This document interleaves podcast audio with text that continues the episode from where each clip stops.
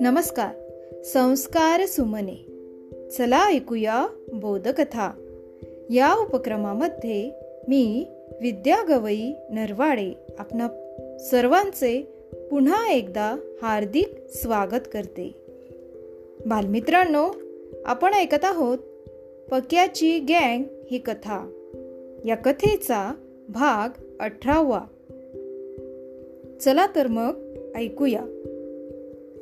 फॅटीने आपल्या खांद्यावर झोपलेले कबूतर बिट्टूच्या खांद्यावर ठेवले आणि आपली सायकल खंड्या आणि कबूतर सांभाळत बिट्टू किनाऱ्यावर थांबला. लवकर या हा त्याने सगळ्यांना बजावले. हो हो असे म्हणत बाकीचे सगळे पाण्यात उतरले. आणि पाण्यातून चालत चालत हिऱ्याच्या होडीत जाऊन बसले. हिऱ्याने होडीचा नांगर उचलला आणि पक्याची गँग खाडीतल्या त्या बेटाकडे निघाली. बेटावर जाळ पेटले होते बाकी सर्वत्र काळोख दाटला होता. होडी लाटांवर हिंदकळत होती. सगळ्यांच्या पोटात भीती डुचमळत होती आणि डोक्यात साहसाच्या अपेक्षा थैमान घालत होत्या. होडीत बसताना गँगची जरा धांदलच उडाली होती. फॅटीने होडीत बसण्याकरता एक पाय आत ठेवला तेव्हा होडी एका बाजूला इतकी कलंडली की आत उभा असलेला काऊबॉय तोल जाऊन पाण्यात पडला. पहिल्याने त्याचे डोके पाण्यात गेले मग त्याने एक कोलांटी मारली आणि अखेर बरीच धडपड केल्यानंतर तो उभा राहिला. तेव्हा त्याच्या शर्टातून आणि पॅन्टीच्या खिशातून बरेच पाणी बाहेर आले. त्याला मदत करण्याकरिता जेव्हा फॅटी वाकला तेव्हा सगळी होडीच कलंडली आणि फॅटीला होडी खालून बाहेर यायला बरीच खटपट करावी लागली. वल्हे वाहून जात होते ते हिऱ्याने आधी पकडले आणि तो सगळ्यांवर जोरात खेकसला. त्यानंतर त्याने पक्याच्या मदतीने होडी सारखी केली आणि सगळ्यांना आतले पाणी काढायला लावले. अखेर हिऱ्याच्या देखरेखीखाली सगळी गँग होडीत बसली. कावबॉयचा विचार होता की होडीच्या कडेवर एक पाय देऊन ऐटीत उभे राहावे. एखाद्या चित्रपटातल्या नायकासारखे. पण त्यामुळे होडी पुन्हा कलंडायची भीती असल्यामुळे हिऱ्या त्याच्या अंगावर मोठ्याने खेकसला आणि पक्याने टपली मारून त्याला खाली बसवले.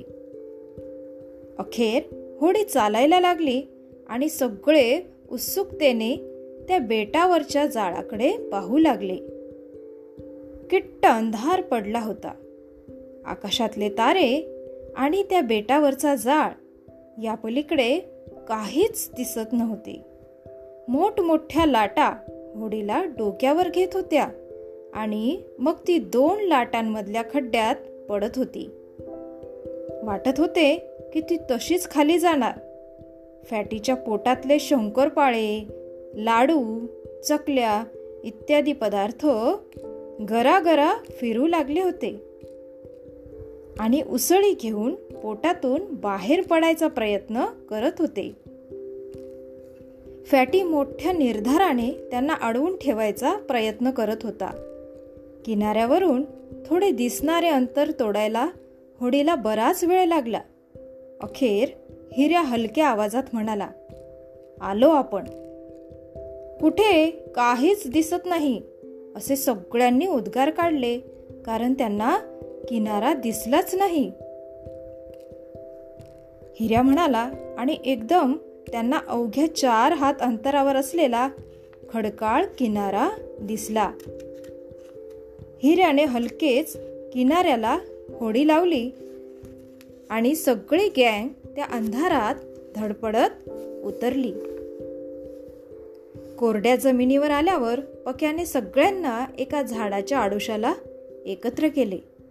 आणि पुढे काय करायचे ते तो त्यांना सांगू लागला. तेवढ्यात काहीतरी खजबजले. म्हणून ते चौघेही अंग चोरून अगदी गप्प उभे राहिले. पण बराच वेळ काहीच झाले नाही तेव्हा त्यांनी पुन्हा कुजबुजायला सुरुवात केली.